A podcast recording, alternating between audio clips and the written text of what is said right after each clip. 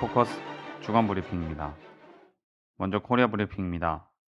김민석 국방부 대변인은 3일 정례 브리핑에서 북한은 오늘 오전 6시 19분에 원산 일대에서 북동 방향 공해상으로 단거리 탄도미사일로 추정되는 발사체 두 발을 발사했으며 이 발사체의 발사거리는 500여 킬로미터였다고 밝혔습니다.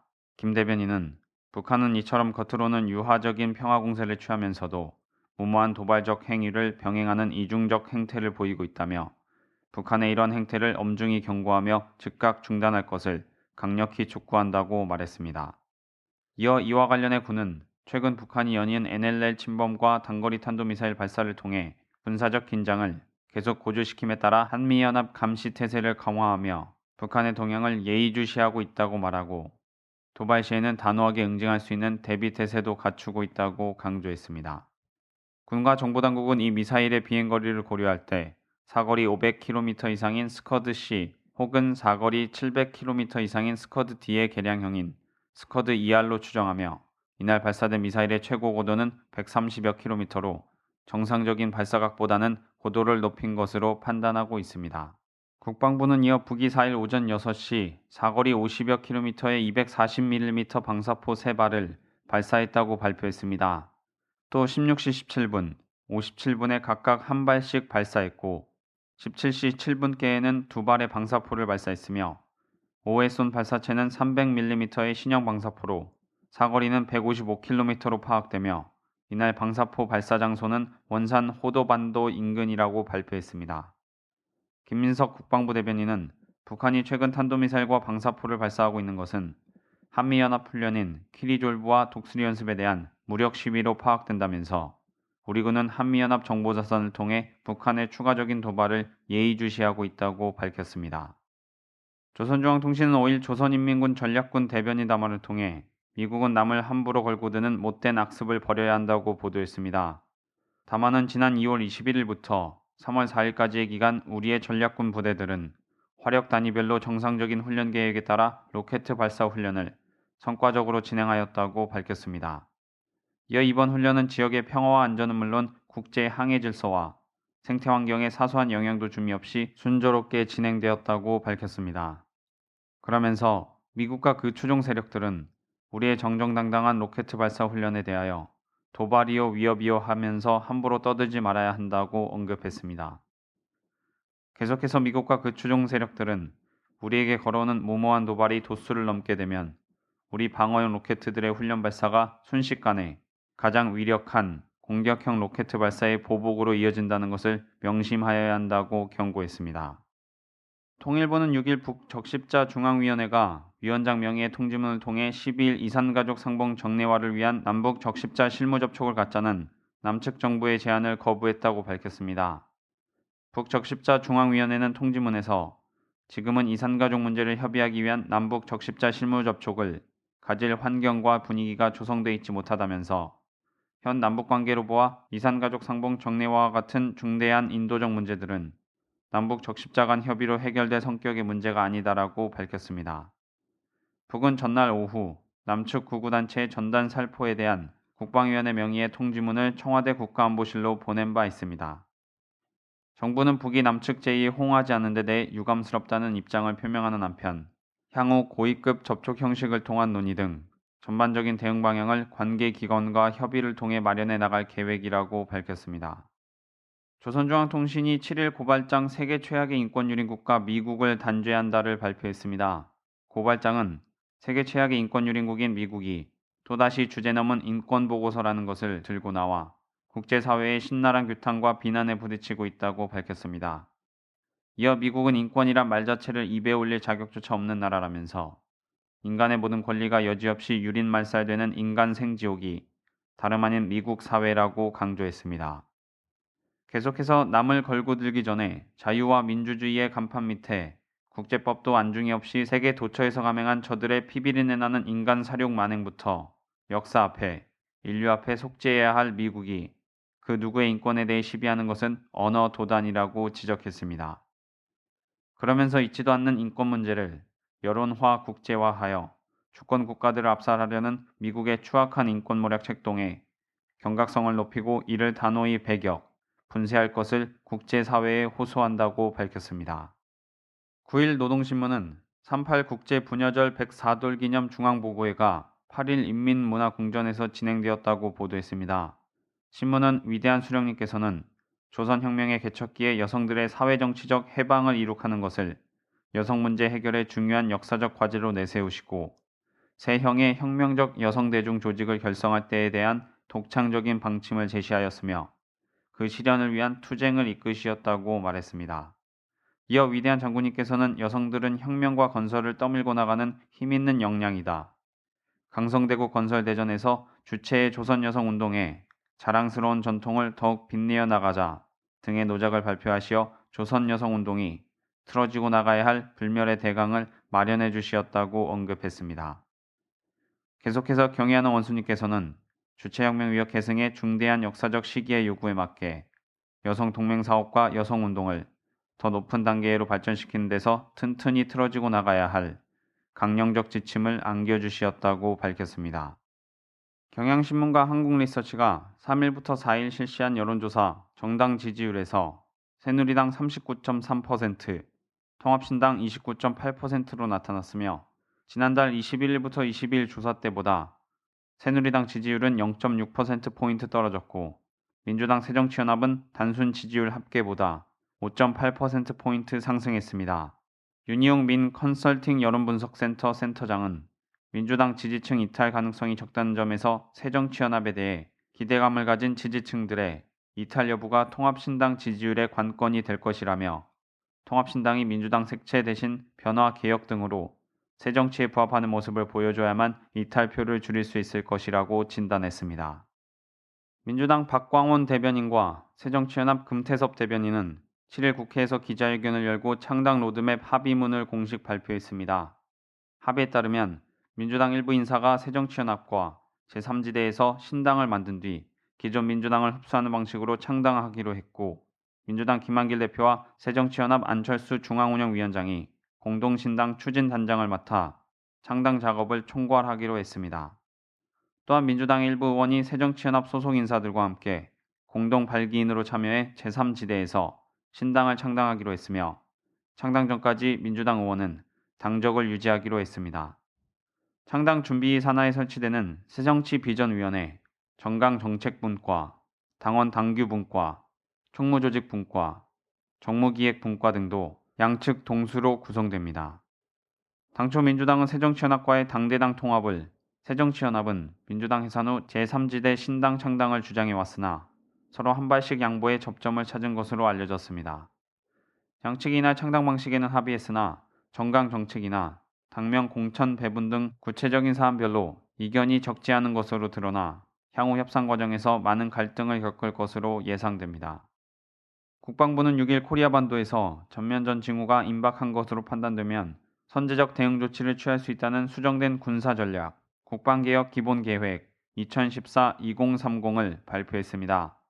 국방부는 이날 기존 적극적 억제, 공세적 방위에서 능동적 억제, 공세적 방위 개념으로 군사 전략을 변경한 것이 특징이라며 이는 북한의 국지 도발과 전면전 위협을 동시에 대비하기 위한 것이라고 부연했습니다.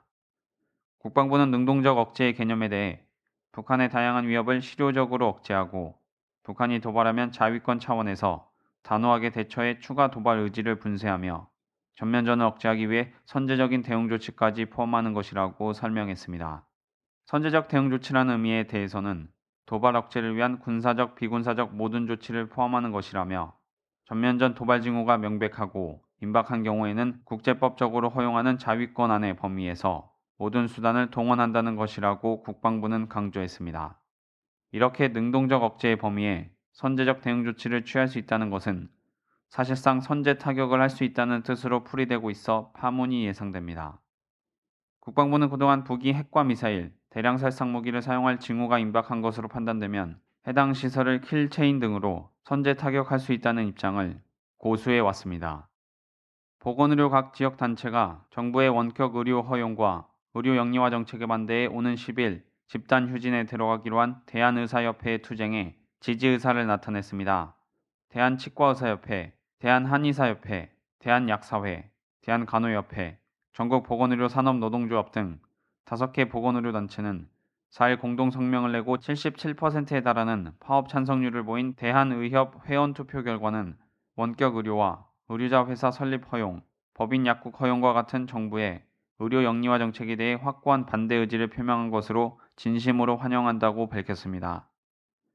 이들 단체는 의협이 정부의 의료 영리화 정책에 맞서 진정성 있는 모습과 자세를 보인다면 의협의 투쟁을 지지하고 다양한 방식으로 연대해 의협과 어깨를 나란히 할 것이라고 말했습니다. 그러면서 다만 의협이 의료 영리화 반대를 명분 삼아 의사 파업을 수가 인상, 의료 서비스 제공 대가 등의 수단으로 사용한다면 결코 지지를 보내지 않을 것이라고 경고했습니다. 나아가 정부는 의료 영리화 정책을 즉각 중단하고 여야 정치권과 보건의학단체, 시민단체가 모두 참여하는 새로운 범국민적 보건의료 정책 협의체를 구성해 의료 정책 전반에 걸쳐 논의해야 한다고 강조했습니다. 민주노총, 철도노조, KTX 범대위 등 각계 시민사회단체들은 4일 오전 11시 서울역 광장에서 기자회견을 열고 징계를 당한 철도노조 조합원들을 즉각 원상 회복하는 조치를 취하라고 강력 요구했습니다. 철도공사는 지난 2월 27일 수석 KTX 분할과 민영화 저지를 위해 23일간 파업을 벌였던 철도노조 지도부와 조합원에 대해 해고 130명, 정직 251명, 감복 23명 등 총 404명에 대해 징계를 결정했습니다. 이들은 기자회견문을 통해 파업의 합법성에 대해 사법부 판단도 내려지지 않은 상태고 노조에서는 국민 불편을 최소화하기 위해 법률이 정한 필수 유지 업무를 철저히 준수했으며 파업이 노정 간 사회적 합의로 원만하게 마무리됐음에도 이번 징계 결과는 더욱 납득하기 어렵다고 전했습니다. 이어 이번 징계로 130명이 직장을 잃고 그 가족들이 당할 고통을 생각하면 끓어오르는 분노를 참을 수 없다면서 공공부문 노동자가 정부의 정책, 즉 철도 분할 민영화 정책을 반대한 것에 대한 명백한 보복 징계라고 못 박았습니다.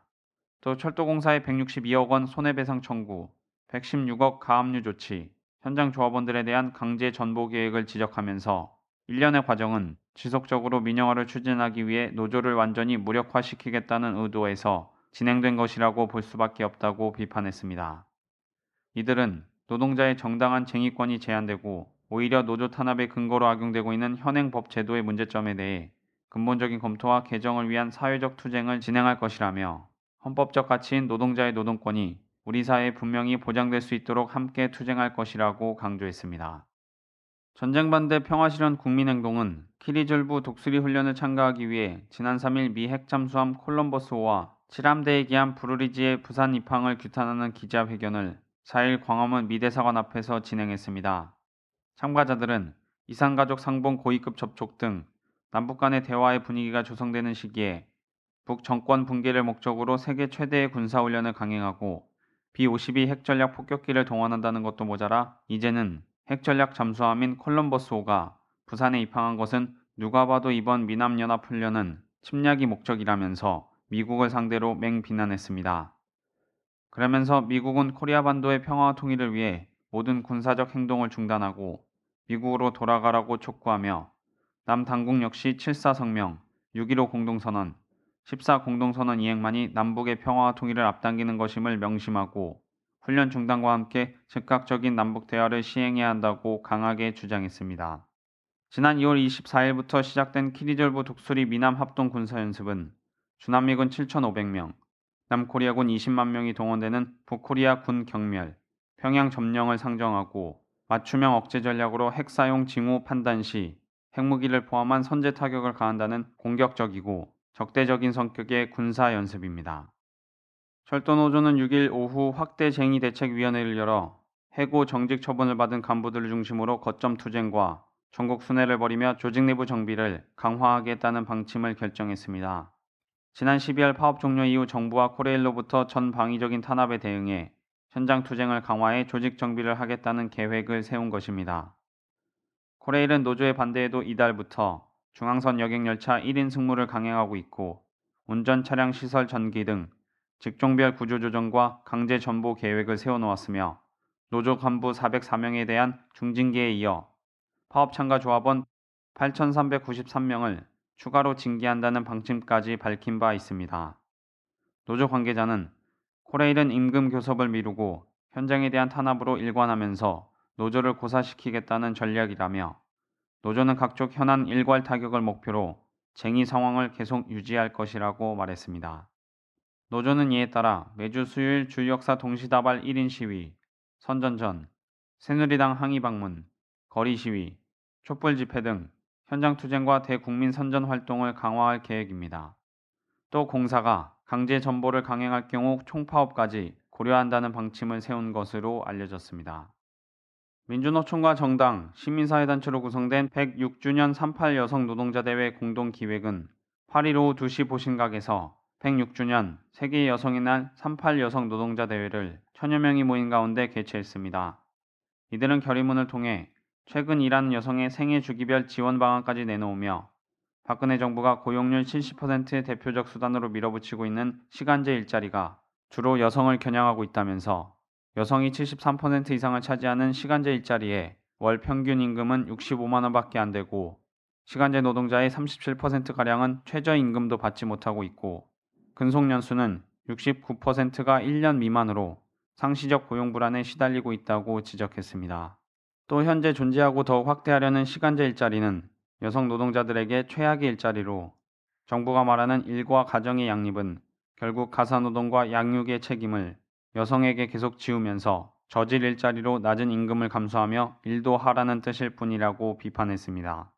이들은 비정규직을 폐지하고 여성들이 기본적인 노동권을 누릴 수 있도록 노동법 개정 등 박근혜 정권의 반여성적 정책 폐기를 위해 힘차게 싸울 것, 여성을 반쪽짜리 노동자로 내모는 시간제 일자리 중단을 위해 공동 투쟁할 것, 보육의 국가 책임 강화하고 사회적으로 확산시켜 나갈 것을 결의했습니다. 끝으로 국제브리핑입니다.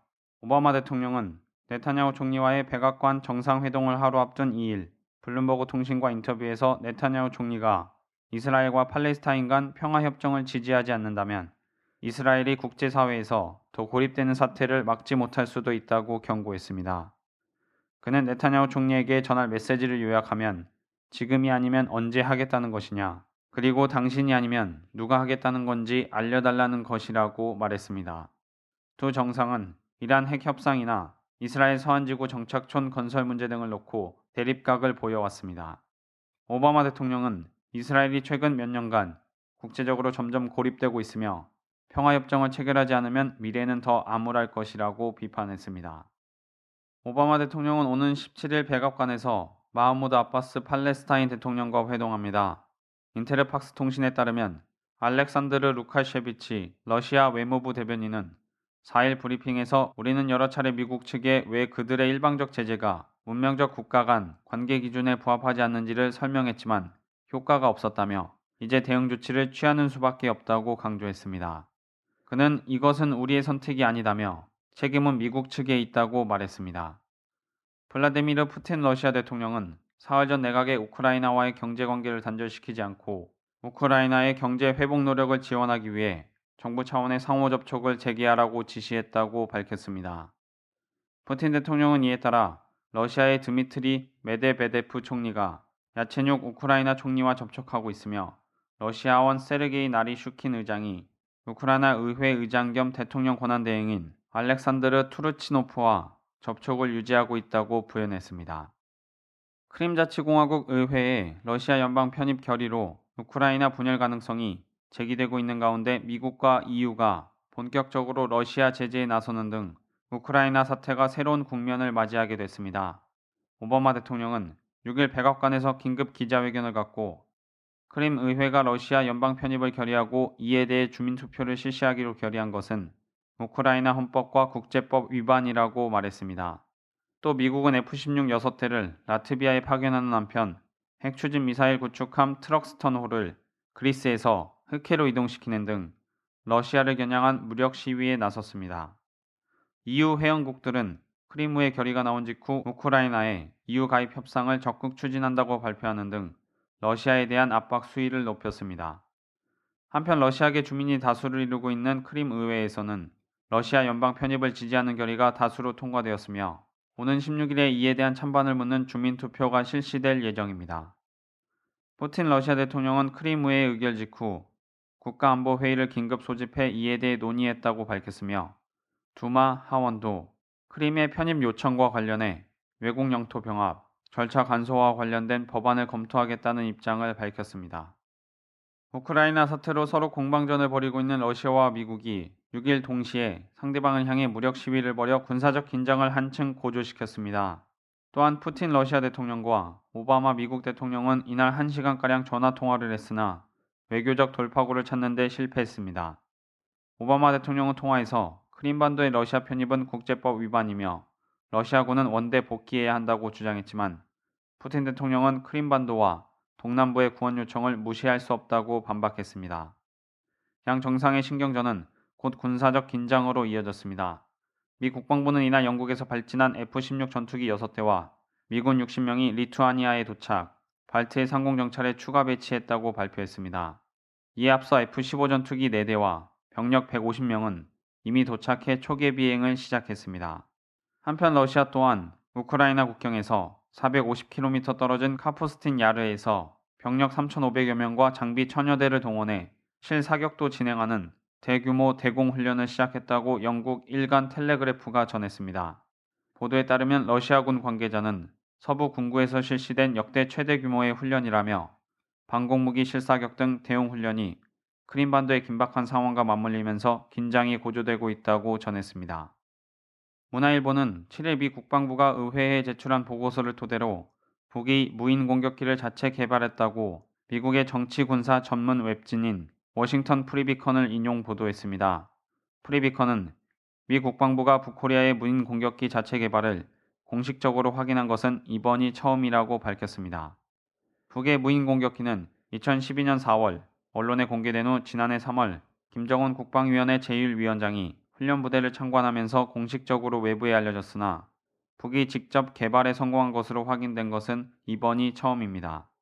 북이 개발한 무인 공격기의 모델로 알려진 고속 표적기 MQM-107 스트리커는 길이 5.5m에 최대 속도가 시속 925km에 이르며 최대 상승 고도는 12,190m로 기존의 미사일보다 선회력과 정밀도가 높은 것으로 알려졌습니다. 척 헤이글 미 국방장관이 내달 초 남코리아, 일본, 중국을 방문하는 방향으로 일정을 조정 중에 있다고 일본 언론들이 9일 보도했습니다. 니온 게이자의 신문은 헤이글 장관은 오노데라 이스노리 일본 방위상을 만나 미일 방위협력 지침 재개정과 오키나와 후텐마 미군기지 이전, 중국의 방공식별 구역 설정 문제 등을 논의하며 남코리아와 중국도 방문한다고 보도했습니다. 헤이글 장관은 버락 오바마 미국 대통령의 4월 하순 남코리아 일본 방문을 앞두고 북 정세와 관련한 미남일 협력의 중요성을 강조하고 남일 관계 개선을 거듭 촉구할 전망입니다. 일본 측은 집단 자위권 행사 용인을 위한 헌법 해석 변경에 대해 설명할 것으로 예상됩니다. 헤이글 장관은 내달 1일부터 3일 하와이에서 열리는 아세안 국방장관 회담에 참석한 후 일본 등을 방문하는 방향으로 일정을 조정 중입니다. 코리아 포커스 주간 브리핑이었습니다.